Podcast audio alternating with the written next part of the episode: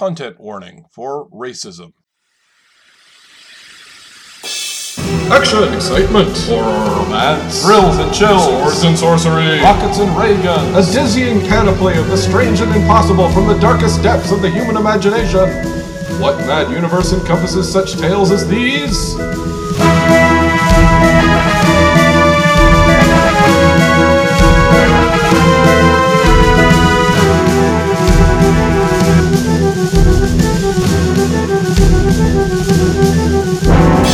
Join us as we bear witness to the sweeping sprawl of all the history that never was and all the futures that could yet be. It's adventure as you like it on What What Mad Universe.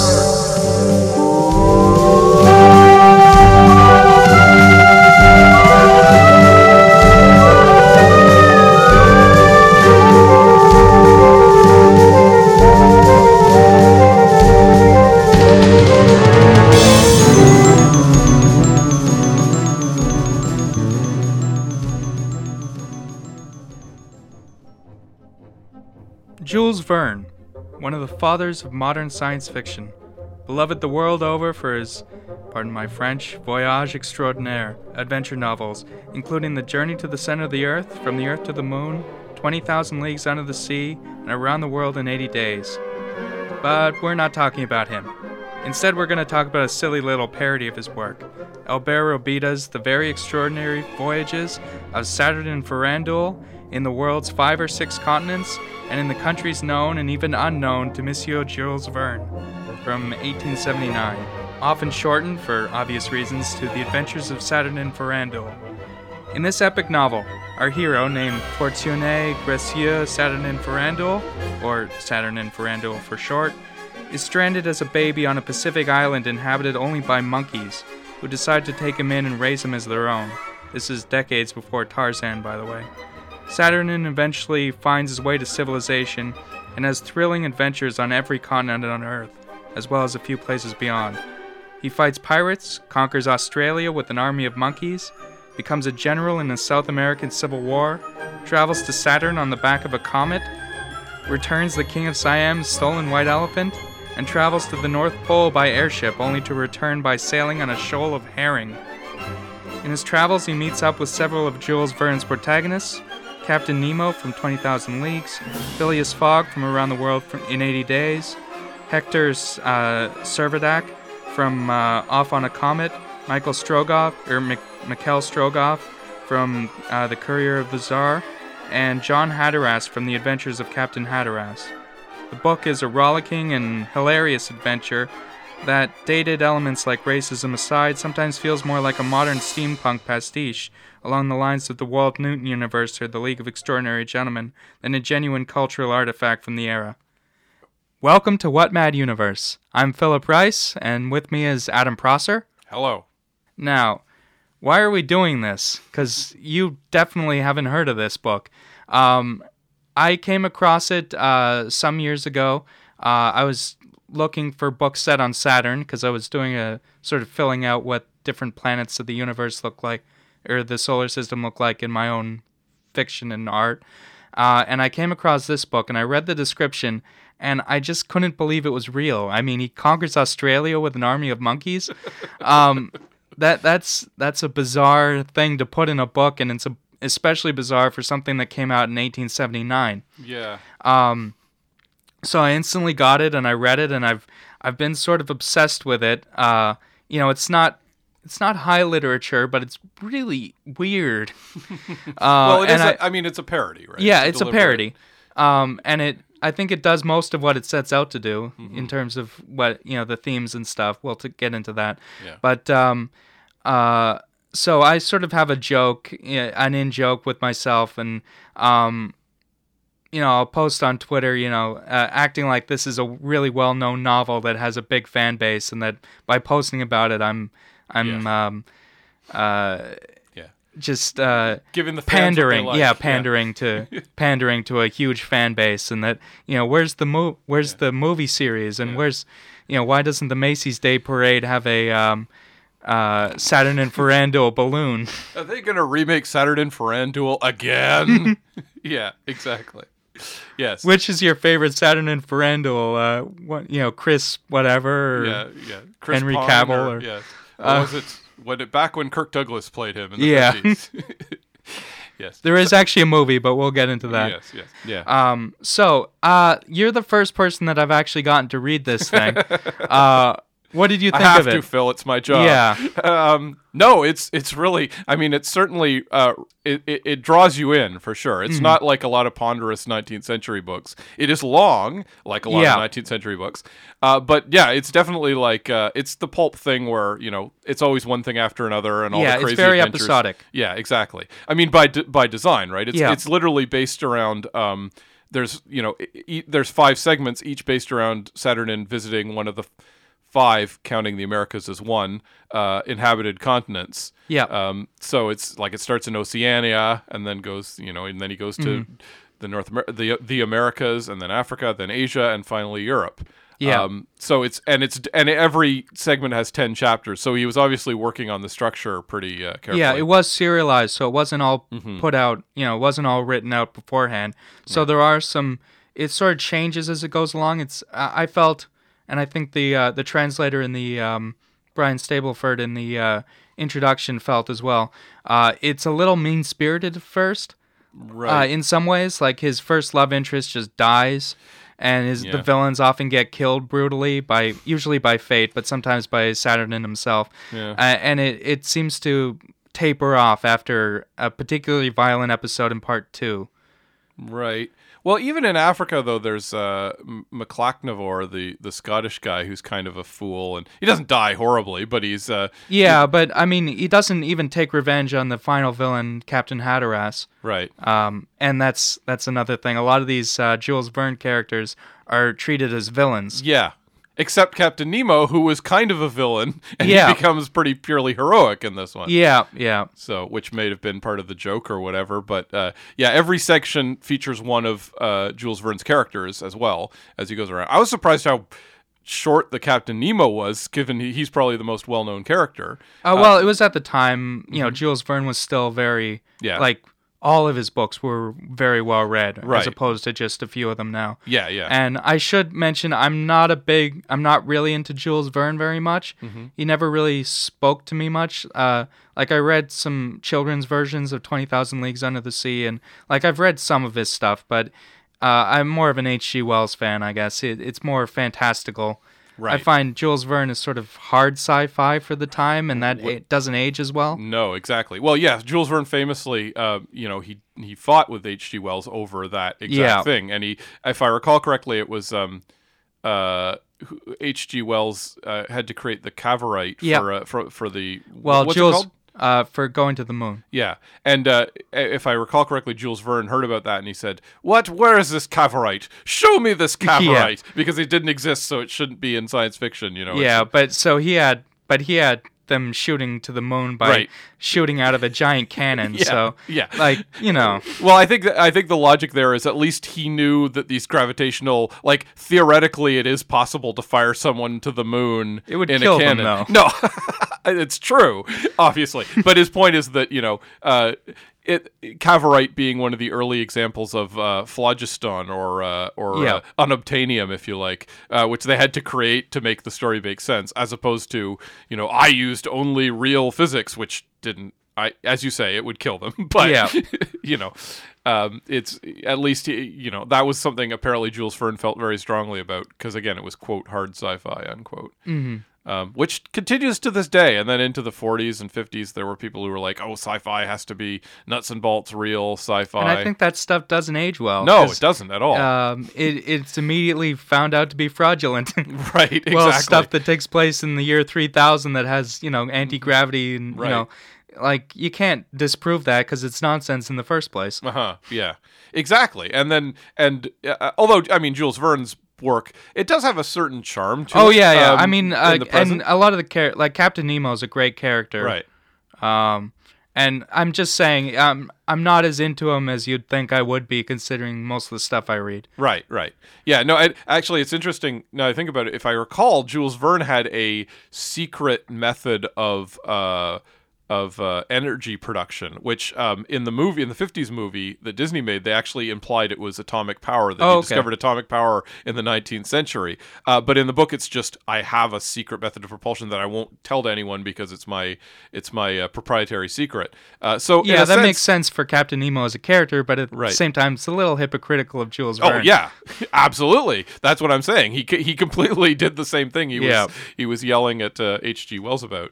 But uh, but anyway, so this Robida guy uh, must have been. Um, he, I mean, it's clearly he set out to make fun of Jules Verne, i.e. But he also liked him. yeah, yeah, no, Like he obviously had affection for his Jules Verne's work. yeah.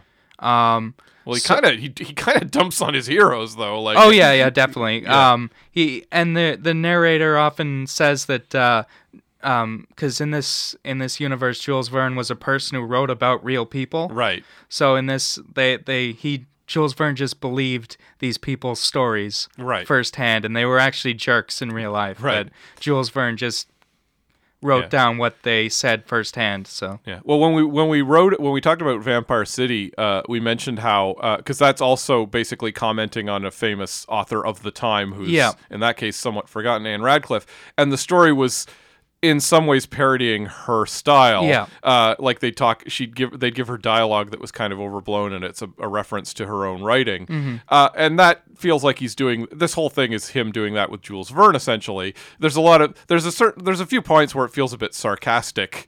Oh, yeah, it's very about Jules Verne. sarcastic, Uh, like, oh, It- that's notable word. Like Phileas Fogg, especially, is Yeah. just made out to be an awful person in Yeah. this version. I don't know what he, I've actually never read the original novel, but I've seen uh, the movie. yeah. I, yeah.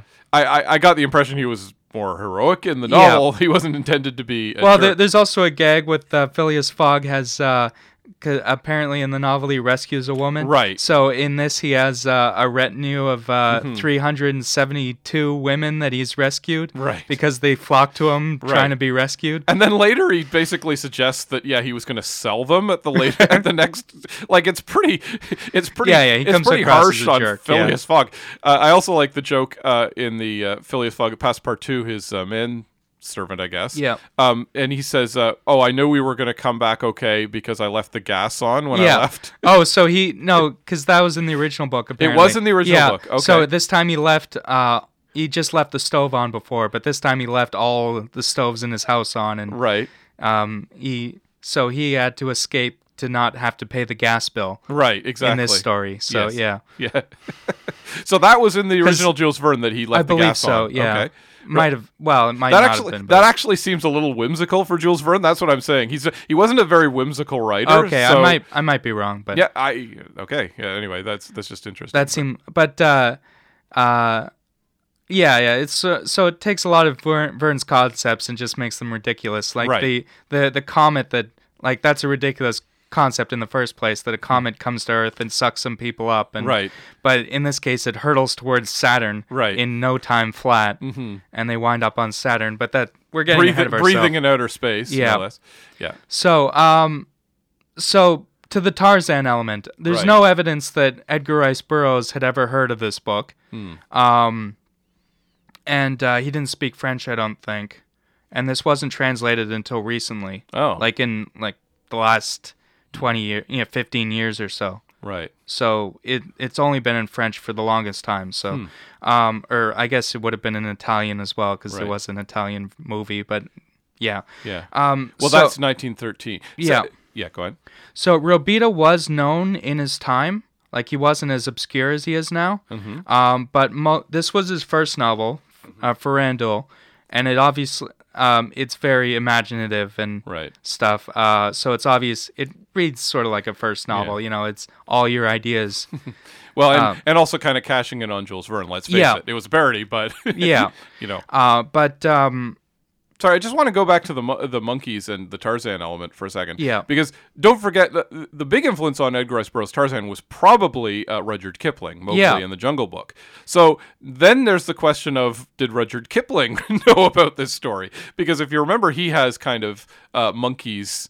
Uh, forming a civilization that's kind of a twisted oh yeah, parody of enough. humanity I in his think version uh, as well. the the forward to uh, by the translator to this book Mm-hmm. um, does mention there was a previous uh, book about a man who infiltrates a society of monkeys Right. and becomes their leader by dressing up as a gorilla. Yeah. So Okay. that might have been the inspiration for this one. Yeah, I, I think that was. I think there were real stories, whether they were true or not, of a child. Like Mowgli is literally uh, the child raised by wolves, which Yeah. has been an archetype for a while. Yeah. and I think the idea of oh, what if a man was you know in a monkey society? I think that was sort of the thing that had been pandered around, patted around as a Mm. cliche, as a cliche, if not an actual story element. Yeah, there's uh, there's a story. Uh, I haven't read it yet, but uh, it's about a um, uh, an ape who uh, learns to talk like an actual ape, but he's he's introduced to society, learns to talk, and actually becomes prime minister of England. um, I really want to read that for that element, but Yeah. Yeah. uh, um, But anyway, sorry. Yes, yours. uh, yeah, so uh, Robida was known in his time, but it was mostly for uh, his 20th century series. Um, he wrote um, starting with a novel just called The 20th Century. It's about as long as this one is, and it's filled with illustrations as this one is by Robida, who was a caricaturist, and uh, they're very whimsical and fun illustrations. But uh, the 20th century is uh, set in the far off future of 1952, written in 1882. Um, and uh, it predicts technological changes and social changes and things, often correctly. I mean, it predicts the uh, the suffr- women's suffrage, um, women in the workplace, uh, though it's a lot more um, uh, established than the actual 1950s were, because it's like you know it just expected that women work Right. in this story. So, um, and the main character is uh, Helene, who's um, sort of old-fashioned. She's just kind of not good at anything, and she can't find her place in the world because she's she's sort of um, a throwback, I guess. okay. Um, and she's the the story is about her trying to figure out what she wants to do with her life, and then it goes off the rails at the end when they build a sixth continent in the uh, in Polynesia. So Okay. Uh, or in the Pacific build Ocean. a sixth Yeah. Okay. yeah, so it's called Helenia. Um, Fair enough. But Uh, that's and that's in the first book, or that's a yeah, series? that's the first book, Yeah, okay. and uh, he wrote one uh, called "War in the Twentieth Century," which w- sort of predicted World War One in a lot of elements. Hmm. Um, as Saturnin Farandoul also has a section where they go to highly mechanized war, but it's very comical. right. and this they is the use same- chloroform bombs. Yeah. In, in uh, this is the same. I mean, th- these are all comedies. Right. Robida was very whimsical in his stories, but Mm-hmm. they have a s- sharp satirical edge in a lot of places. Mm-hmm. Um, and uh, uh, he was apparently a f- pacifist. Hmm. So all the war stuff was him sort of satirizing war and saying Right. How horrible this all is, and sort of making it over the top for intentionally to sort of point out how ridiculous it is. Yeah. And he apparently got typecast and that sort of thing, and he was invited to uh, to illustrate books that were sort of similar future war stuff, but Hmm. you know, like glorifying it. Oh. And he didn't he didn't appreciate that. Yeah. Um, That's that's kind of interesting. The the as with Gulliver's Travels, I feel like um, the first section may be the one that kind of resonates the most with people of Mm-hmm. this book, and that's the one where first he's raised by monkeys on a tropical island. Although Yeah. he's he's kind of blurry on the distinction between monkeys and apes. yeah, Uh, the translator uses monkeys, but they're called apes in the original French, but they have tails. Right. So And he says they're so- halfway between what orangutans and chimpanzees or something. Uh, but then they clearly have tails as well. So, um, but anyway, he, he's raised by monkeys. He leaves. Uh, he sails off uh, to become a mariner uh, because he doesn't fit into monkey society. Um, then he meets a girl he falls in love with. She gets eaten by a whale, which then goes to Australia and ends up in a in an aquarium. And the director of the aquarium sees her emerge and falls in love with her and refuses to let her go. So uh, Saturnin invades Australia with an army of monkeys. Yep. this is all in the first segment of the Yeah. book, not even the entire book. and Um, you skipped over the pirates and Captain Nemo. So uh, oh yeah, there's pirates. There's ca- yeah, there's a lot of stuff happening. That's right. There's a whole encounter with pirates. Um, but the big thing is that he literally invades Australia successfully. Again, it's just to get his woman back. But when he invades Australia, he starts saying, "I'm going to set up the ideal society with, as he calls them, bimanes, which are huma- humans with two hands, and quadrumanes, which are monkeys with four hands, uh, in which they can all live peacefully and stuff like that." It's hard not to see that as kind of a well, le- 19th century leftist, possibly socialist dream of. Uh, if you say he was a pacifist, I'm kind of thinking that might have been what his politics were like. Okay. Uh, because it's sort of, oh yeah, we're like we're going to build a utopian society anyway. And then it falls apart because England sends in uh, Um, Right. beer and prostitutes Right. for the exactly. monkeys, Yes. which is very Yeah. weird. Again, this is all, but you know, and that's that's almost just like a tweak on exactly the kind of thing anti-imperialists have been saying for years of like yeah that's what happens. You try to set up a good society and the imperialists come in and, and destroy it from mm-hmm. within. Whether he's mocking that idea or going along with it in a silly way is somewhat debatable but that but it is literally like he's the king of australia by the end of the first segment Yeah. and then he's deposed and then he, he loses it Yeah. and has to go on and then he decides he's going to become a capitalist based like he explicitly says well now i'm going to become a capitalist and start a big business and be successful and uh, they become Mormons. yeah they become yeah Yeah, uh, this is uh, carried over into the 20th century book where England is converted to Mormonism. they're Big- yeah go Yeah, ahead. because uh, America has uh, been largely taken over by the Chinese and the Germans, uh, different parts of America. So the so people of Utah sort of fled to England, mm-hmm. um, and England is now Mormon capital. And um, Robida seemed to find Mormons hilarious because I'm sure this came up in other novels that I haven't read yet. But uh, just the whole polygamy thing. And, it's interesting because um, uh, famously the first sherlock holmes Yeah. stories is about mormons and how I believe it's anti-Mormon. It Yep. portrays them as diabolical, and this book also is pretty down on Mormons, at least. well, early on they were, you know, it was very cultish. Yeah. Well, I mean, I'm, sh- I'm there's perfectly nice Mormons and all that, but you know, Well, that I mean, no, but I mean, it was clearly being written by, regardless of your feelings on Mormons. Yeah. There seems to have been some 19th century novels. Oh, yeah, that were definitely. definitely writing about ooh these the Mormon menace almost, even though it was you know on the other in another continent that they were never going to Yeah. deal with. Uh, it seemed to be in the water or something in in the 19th century where everyone wanted to write about these weirdo Mormons who were who were going to marry all our women or something. I don't know what they were afraid of, but it was well, a thing. in the yeah. in the 20th century, if you're caught traveling around in England uh, without a wife, you get arrested and you have to marry somebody. uh, we have the store wife for you. yeah. Um. So um. Yeah. So it, they, they become Mormons, and then they're chased out by a jealous Mormon uh, who is apparently a real person. Yeah, Brigham Young. Yeah. he's he's I, I yeah he was like the head of the Mormon Church. Okay. For a crucial period in their history, Yeah. but I don't know. So Brigham Young is who's a character in this story, uh, betrays them, and um, he uh, he escapes um, capture and he gets taken in by Apaches, um, Native Americans, uh, who are going to kill him. But then they discover that he's really good at body painting, right. so they they take him in, and he becomes high up and falls in love with the chief's uh, love interest. You know, like there's yeah.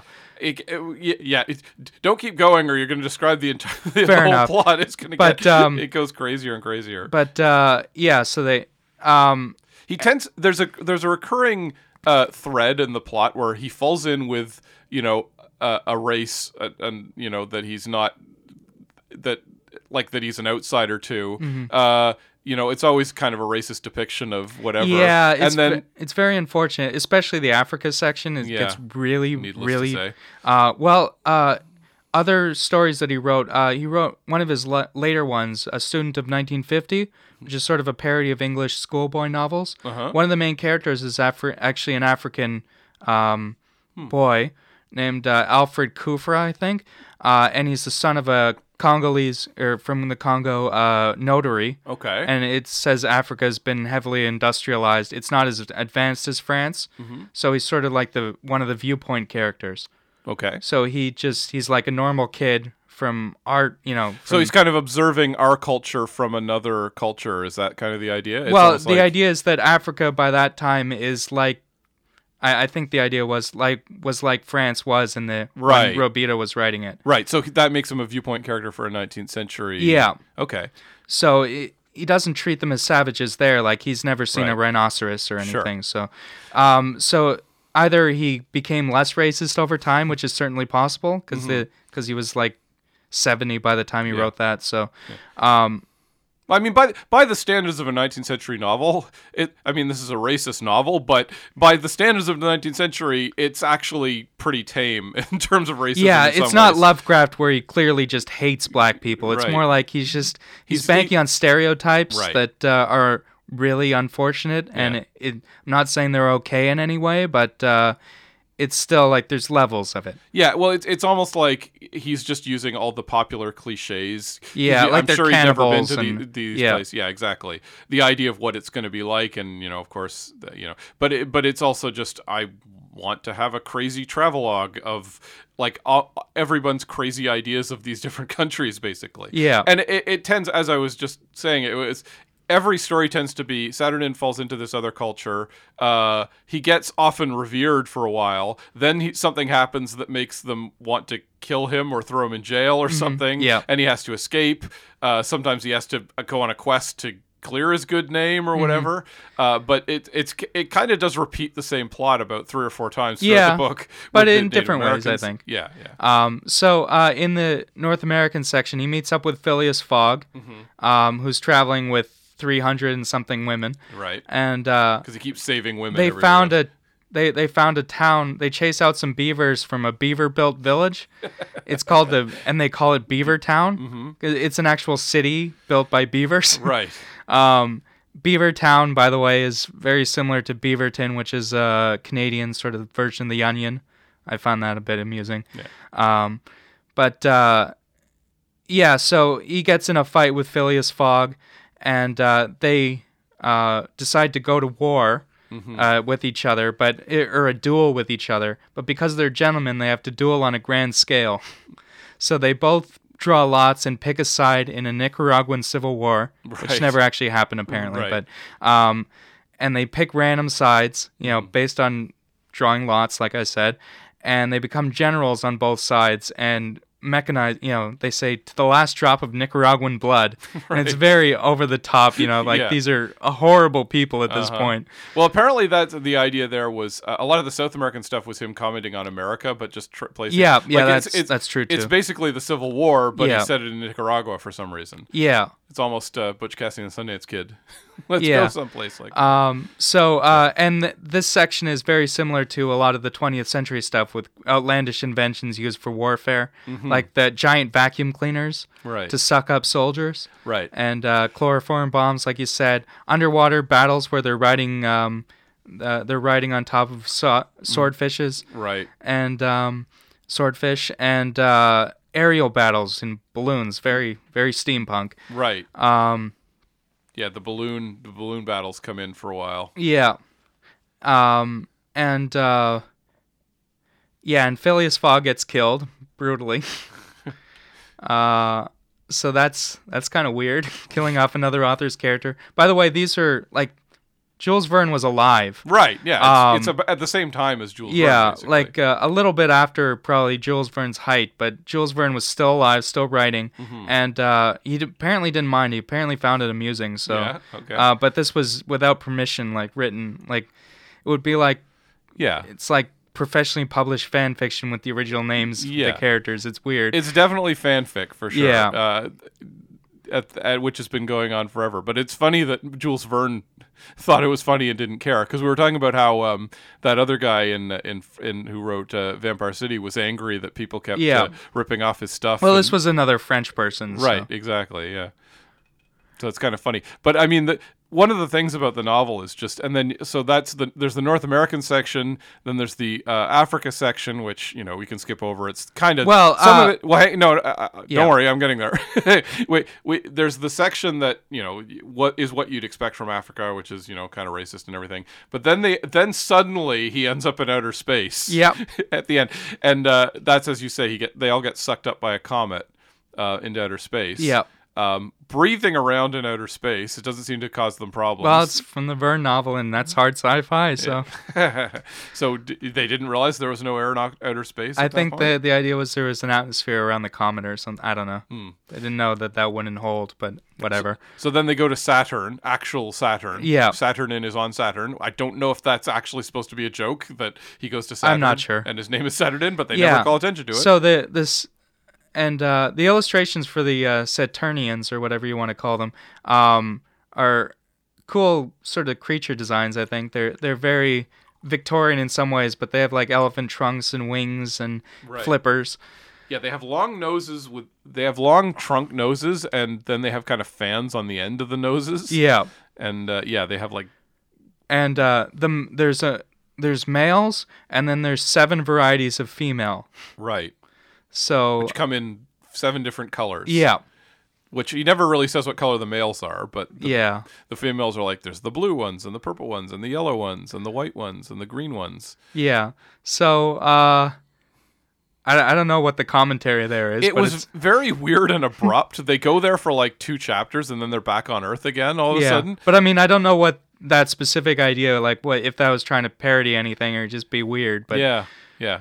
Well, it's kind of like yeah, it's it's almost disappointing because I feel like after that the novel kind of loses steam. yeah, yeah. Um, the the um, once again, the forward says, and I agree with this. Uh, the novel, uh, he seems to be running out of ideas as it goes along. Yeah. Well, I, the I- next part is about him trying to find the king of Siam's uh, stolen white elephant. yeah. He travels around Asia and he keeps getting keeps getting imprisoned by various places. And they even Right. say, "Oh, he's imprisoned again." Yes. Um, yeah, like that's where it really starts to become. He goes and meets some people. They throw him in prison. He gets sentenced to death, uh, and then he escapes. And then he goes to the next place, and then he gets caught and sentenced to death. It's Yeah. like uh, over and over again. And the last, uh, so yeah, I think we can skip over most of the Asian stuff. but I do, I do actually like that. There's a through line for the Asian thing, which is just he's trying to rescue this elephant. Yeah. uh, that's actually kind of good that there's a plot to that point, Yeah. which was sometimes missing from the earlier segments. yeah, But that elephant, boy, boy, does that elephant get around? Because it goes from like Korea to Russia in Yep. like a par- a couple paragraphs at one point. I, I forget this part. Uh, does the uh, elephant's nose break off? I, the elephant, yeah, they the elephant almost freezes to death in Russia. As they're trying to revive it, its nose shot breaks off. Its trunk or Yeah. part part of its trunk uh, shatters and breaks off. But then they're able to revive it and save it, and apparently, it's okay. yeah. I didn't. At one point, they try to paint a regular elephant white, and uh, yeah, to get away with it so Yeah. can escape. Well, I, I did like the one of all the many sort of executions and everything. I did like the fact that um it's in uh in Siam, I think. Uh, they go in and uh, they go into the king's harem, which you're not supposed to do. Yeah. Obviously, that's uh, because they're trying to find the king, so they Right. Because the uh, the chief of police or whatever is trying is the one who actually stole the elephant. Right. He's trying to stop them from finding it. right. So they- uh, he he uh, is barring them from seeing the king, so they try to sneak in and Right. They, oh, and they end up in the harem. Yeah. And then the the thing is, is like by going to the harem, they're sentenced to death. I think thirty six times for every time. Every. But then the idea is no one can go in to arrest them, or else they'll have to be executed as well, which is so kind of there's funny. this there's a Mexican standoff sort of thing. Yeah, which is yeah. so that- Siamese standoff. I don't know. yeah, yeah, that was that was kind of entertaining. Uh, but yeah, then they kind of repeat it over and over, and same thing happens in China, more or less. Yeah. and the same thing happens in Japan, more or less. Yeah, there's Uh, at one point he disguises himself as a Japanese man and said he had. Uh, I can't remember. He was trying to look like Oh, a foreigner. Or, Yeah, he was. He, he gets mistaken. The uh, there's a there's a Japanese lord, a daimyo, who's got to. Uh, he's he's he's had bad luck with those business dealings, and the oracles tell him that if his wife betrays him or if his wife uh, deceives him, uh, that once that happens, all his luck will turn around. Uh, but he doesn't have a wife, so he arranges to get married, and then so he'll have a wife to deceive him. So the thing, and as they're planning to get married, uh, the you know Saturn and his gang show up in samurai armor covering their faces, and they mistake him for the daimyo. So he ends up marrying the woman instead, and the guy's furious. And then they kind of go, "Wait a minute, is this deception?" But it's like, no, because you weren't technically married yet, so it doesn't count, basically. So, but then he realized, wait a minute, I could get married to her, and then she'll want to go off with him, and that'll be a deception. anyway, so Yeah. that was kind of funny. I Oh admit. yeah, I'm I'm not saying there wasn't amusing things in it, but I thought that section was a little less entertaining overall. Yeah, it just was- in terms of the out, it was a little repetitive. Then the last one is a little bit dull. Uh, it has some it has some funny parts, but Mm-hmm. Yeah. um, he he uh, wants to travel to the North Pole, Mm-hmm. and uh, he goes there by airship. But the governor of the North Pole sends him a letter threatening him, Mm-hmm. and it turns out uh, that this is Captain Hatteras from from the uh, Jules Verne novel, who traveled to the North Pole and Okay. um, and uh, Yeah, I hadn't heard of that one. yeah, that new one. apparently ends with uh, him just being missing. So this is sort of continuing on from that. But it also adds a complication that he uh, had a wife who wanted a divorce and was going after him for the divorce. Right. And this was entirely invented for this yeah, version. Yeah, yeah. Um, so uh, yeah, so they they arrive at the North Pole and they fight with Hatteras and whatnot, and they escape. But their ship is sinking. But then there's a giant shoal of herring, just gi- massive, like, and they just sort of are able to stand on it. Yeah. And they they set up like a newspaper at one point, traveling home, and Yeah, yeah. The red all- herring. They all travel, and that's the thing. It goes on. That bit goes on for way too long. Yeah. uh, but it is funny that like they're rescued in the Arctic Ocean by uh, standing on a shoal of herring so big it basically becomes an island or Yeah. a ship that travels them uh, south, and they can eat it while surviving. And then yeah, they they set up. they start depleting it after a while. Yeah, exactly. And, And- other animals start depleting it. Yeah. But yeah, so it's kind of funny, but it just it goes on for too long. And the other thing is, this is supposed to be the Europe section, and they're in the North Pole for most of it. So to yeah, I that- think I think Europe would have been boring because the readers would have been Europeans. I guess so. Yeah, yeah, and I guess it's supposed to be adventures in crazy foreign lands. And Yeah. you can't have that. I feel like they could have done something in Europe, but anyway, it's it. It does feel like he was just uh, doing the obligatory. Okay, I got to Europe. I said I was going to do all the continents, so I got to Yeah. Europe. it kind of feels that way. So we'll go to the North Pole. But um, and then uh, it it ends with him. Uh, the final girl is Olga something. yeah, she was- comes out of nowhere. Yeah, because he keeps meeting love interests and they keep sort of separating. The first one dies. Yeah. but after that, uh, they they sort of yeah.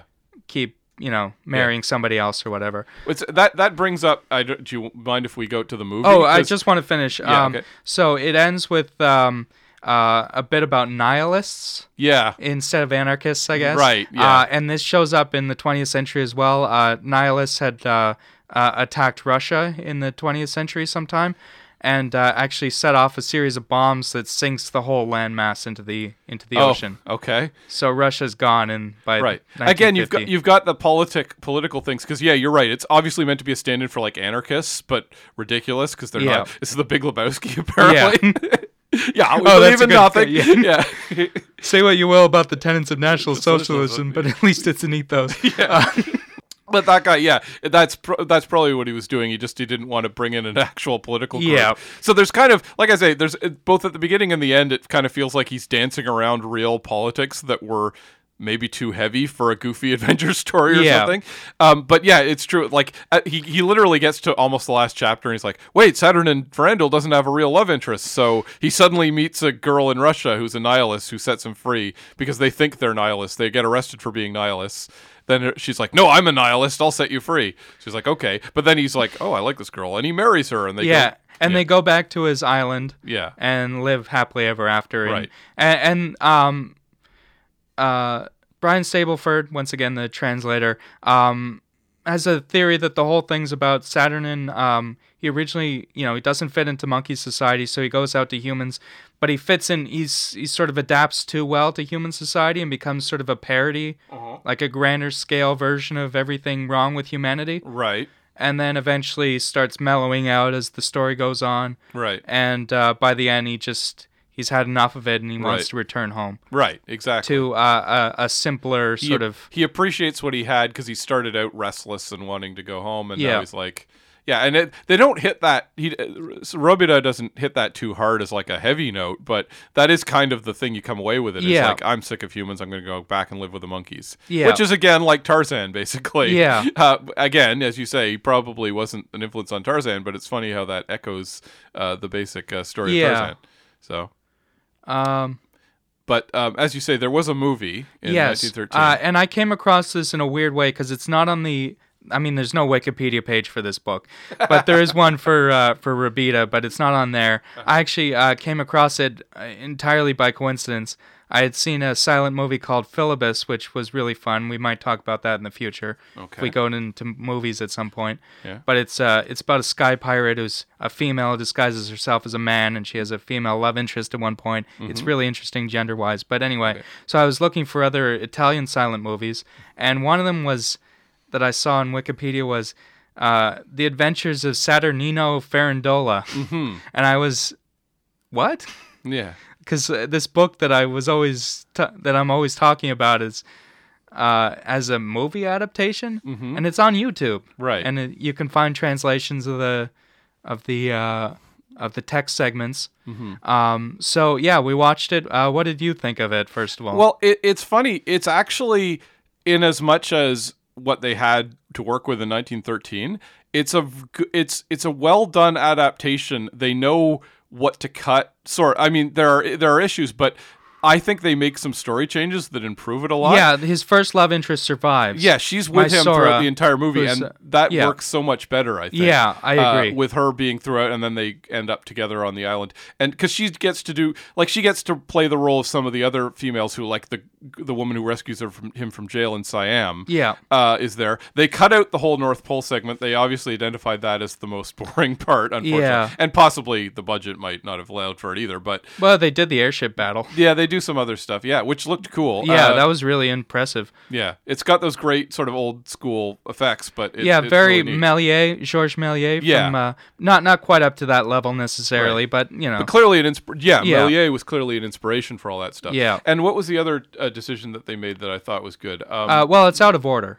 yeah, they don't they don't do it in the same order as Yeah, and so it ends with the big airship battle thing. So that that's sort of interesting. right, um, yeah, One problem I had with it, Phileas Fogg comes out of nowhere in the movie. yeah. Phileas just Fogg, mention. It just the first time he appears is actually a title card saying the betrayal of Phileas Fogg. Right, yeah, so yeah. maybe we watched a cut down version. That's right. Well, a lot of the silent movies I think got cut down or missing reels or stuff, and that yeah, might so be. I don't uh, know, but it yeah. it has most of the stuff in it. Right. It, it even has a set for the Beaver Beaver Town. So right, right. um, Yeah, they it, just go, it it hits on a lot of the story. Yeah, it and it's as as I was saying online, it's like it's weirdly faithful to the Yep. story in many ways. They, uh, you know, you're expecting all kinds of crazy. Like if you look at some of the really early versions of the Wizard of Oz before the famous one uh, that were silent, but like the degree to which they changed the story sometimes would be Well. I or like I watched um, or the um uh Aelita or the Queen of Mars, the silent movie. Mm-hmm. Right. Uh, that's based on a book, Mm-hmm. uh, which we'll probably be discussing in a future episode. But uh, uh, the book is actually set on like they actually go to Mars. Right. In the movie, that's a dream. well, yeah, th- that was a thing with silent movies that Yeah. you you you they didn't like. It was Well, often especially with frowned the. Russian. Yeah. Yeah, Russians, but but even in gen- even in uh in like the 30s, uh, there was there was a period in North America where uh, it wasn't that you couldn't portray it; it's just that people kind of Yeah. frowned on the Well, this- fantastical. Yeah. This also doesn't have the Saturn sequence, but that would have been impossible to. Well, not I don't impossible. know. I mean, George Méliès went to the moon. fair stuff, enough. but it, but it would have been harder. right.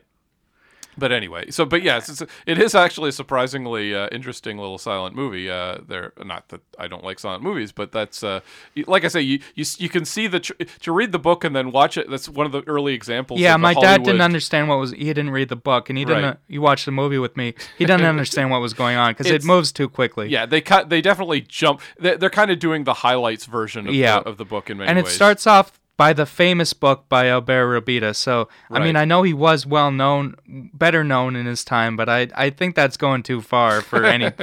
but in Italy. Maybe he was. huge, Yeah. I don't know, but because it is an Italian movie, as you say. But Yeah. it, yeah, it, it's uh, it. You can definitely. It's interesting to look at the choices they made, and you're like, oh, they made some good choices adapting that. That was kind of cool. But as yeah, say, I was uh, at one point planning on adapting this book as a comic Mm-hmm. before I realized that it's already so filled with illustrations. It's you know yeah, right. that would be kind of pointless. But I was thinking of changes, and uh, I think the leaving Mysora alive would have been, I think, what I would have ended up doing possibly. So Right. yeah, that that that was a good choice, definitely. Yeah. Yeah, the, just the image because It's less mean spirited, I guess. Yeah. They know they get the that the image of um you know Mysora with in a diving bell being held hostage in an aquarium is a good image. There's lots of there's lots of great images in Yeah. the story which the uh, the movie makes good use of. I think. Yeah. Uh, the Beaverton and the Siam Siamese element elephant elephant element elephant. um. Anyway. Um, so yeah, um, I also read uh, Robida's last story. Mm-hmm. This is his first, and I read his last story just this week. Mm-hmm. It's a short. Um, um, it's actually set in the far future, Uh-huh. like genuinely, like the 30th century. Um, and uh, it was interesting in a few ways. I, I just thought I'd talk about it because we probably won't be discussing Robida again. So, I don't know. I like his work, No, but I know. it's Yeah, it's enough. not that influential. Go ahead. Go ahead. Um, so um, uh, what I th- the part I thought was especially interesting was the section set in New York, which really, I mean, it was it was the 20s by that point, I think. So, um, Robida was 80 at that time, but uh, it, it felt like something out of Fifth Element. I mean, like uh, New York is you know giant skyscrapers and flying cars and all this stuff, and it's Right. like so noisy you can't hear yourself think. So uh, I thought that was interesting, and um, there's a through line between his uh, uh, uh, 1950s book where there's um, the or the um, student of the 1950s, which was um, which I mentioned earlier, where the main character is, uh, invents a machine to do homework for the students, but the teacher finds out and he asks him to invent a machine to correct homework, and he never gets around to doing the machine to correct homework. And the, apparently they haven't invented that by the 30th century either, so that's a sort of running gag between books. So his books seem to take place in the same universe, I okay. guess. That's funny. Um, yeah. Um, so yeah, um, i- interesting author. Um, uh, most of his books are have been translated by this point. Yeah. So I I've read uh, I think four of them, Mm-hmm. uh, but they're all really fun. They're very satirical. Yeah. Um, you know, obviously dated elements, but uh, Yeah. um, it is. It is interesting that it's um, as you you said at the beginning that it felt like a steampunk. It all in some ways it felt like Pastiche, a yeah. modern steampunk pastiche. It's true. It's got that kind of.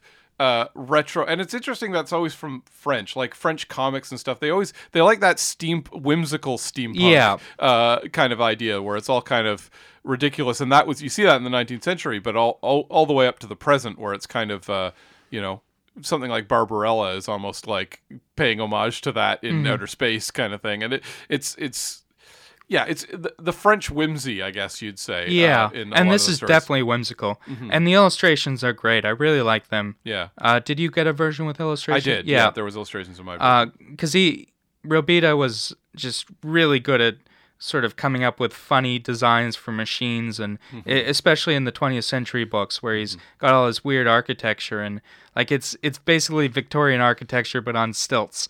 Like there's um Right. the uh, apparently in the by the 1950s they get rid of the rule that nothing in France can be or nothing around the Arc de Triomphe can be taller than it. So they actually build an international hotel on top of the Arc de Triomphe. uh, so uh, it's full of all sorts of stuff like that. Oh, I didn't mention uh, the 20th century books have uh, the most interesting thing probably about them that's mentioned. It has a Wikipedia article on it. Uh, the telephonoscope, which is Robida predicting the television. okay It's basically a wall-mounted flat-screen television Mm-hmm. that you can watch plays live as they as they're shown from the theaters. yeah Um, so uh, not quite what TV was, but you know, sort of interesting No. that. Uh, and uh, it was a two-way sound.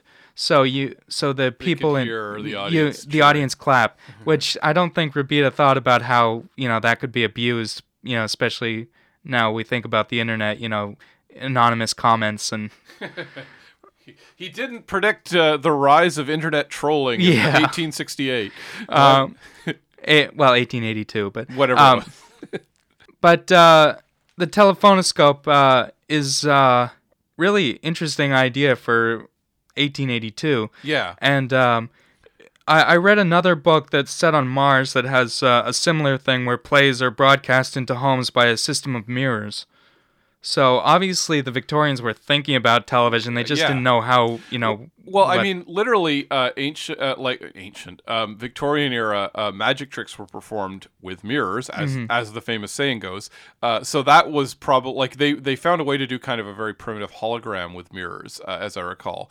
There were some famous uh, magic tricks where they could make quote ghosts and spirits Yeah. appear, uh, and it was used like fog and mirror, smoke and mirrors, as Yep. they say. Um, and so that may have been what they were thinking of Mm-hmm. when they did that kind of thing. Uh, Robida never explains how the telephonoscope works Right. precisely, but it's basically a flat screen television. Right.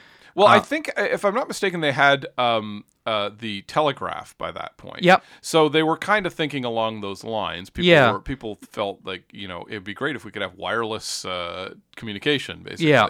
Uh, it, it may have just been it'd be great if we could make this, and then Yeah. obviously, it's but it, it's just interesting that Yeah. Victorians were thinking about that. yeah, yeah. Um, so a lot of forward thinking in those books, uh, also with social issues, and also a lot of backwards, you know, like stuff Mm-hmm. Right. that didn't come true or stuff that he uh, was overly hopeful about. Mm-hmm. Uh, but yeah, I, I really like uh, like this author, and uh, I think I, I hope this adds to uh, people thinking about him more. Check it out, The Adventures of Saturnin Farandoul, that folks, j- ladies and gentlemen.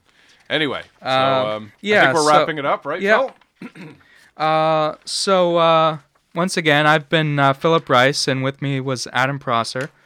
Um, uh, we have we both have uh, Patreons, uh, so uh, you know one or hopefully both. Yes. If you sign up, uh, you get uh, to uh, uh, listen to the show a week early, plus other stuff. We both have comics that we release early. You release them early on the Patreon, right? Yeah. Okay. Um, follow us on Twitter at Prankster36. That's Adam. And I am Spear Havoc, or Spear Hav. I don't even know how to pronounce it. It's a real word, but uh, S P E A R H A O H A F O C underscore. So yeah, maybe I should have rethought that back when, but it was it was like 10 years ago. Anyway, um, so uh, follow us there, uh, and um, our oh, and on Instagram, and uh, uh, we we would appreciate fan art if that's a thing you you'd be interested in. Uh, we we can repost them on uh, Instagram or Facebook. We also have a Facebook page. So uh, it's Universe What Mad on Instagram. yeah. Uh, so uh, we're all over the place. So Yeah. like us all over the place. We would appreciate it. Uh, so, so to everyone on all seven continents, the Lost Island at the North Pole, and all you crazy kids on Saturn, we'll see you all in the world to come.